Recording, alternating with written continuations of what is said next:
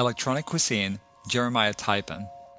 As citizens of the world, we acknowledge that electronic technological gadgetry has become pervasive.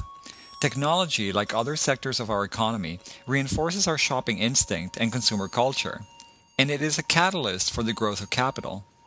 The original consumer goods are now edible products of a food production and distribution system, a system that has evolved into the contemporary global food supply chain, a semi-automated system that allows suppliers to electronically track food shipments from farms to processing facilities and distribution centers to restaurants and stores to our homes. The logical next evolutionary step is obvious: to embed electronics directly into the food we consume. Our electronics should be as consumable and as perishable as our food.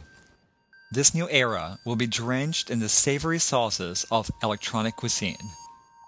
Let us go forth, then, to harness the energy of mold and bacteria as renewable resources to power our electronic sandwiches and our robotic sushi deluxe and all the new delectable delights that will be G P S and Wi-Fi enabled, sending nutritional information to our doctors, and automatically updating our social media web pages, allowing our friends and fans to be privy to all the minute intimacies of our daily consumption and digestion, all while our meals are enlivened with internal image displays that transform our sustenance into a media-rich advertising and entertainment platform.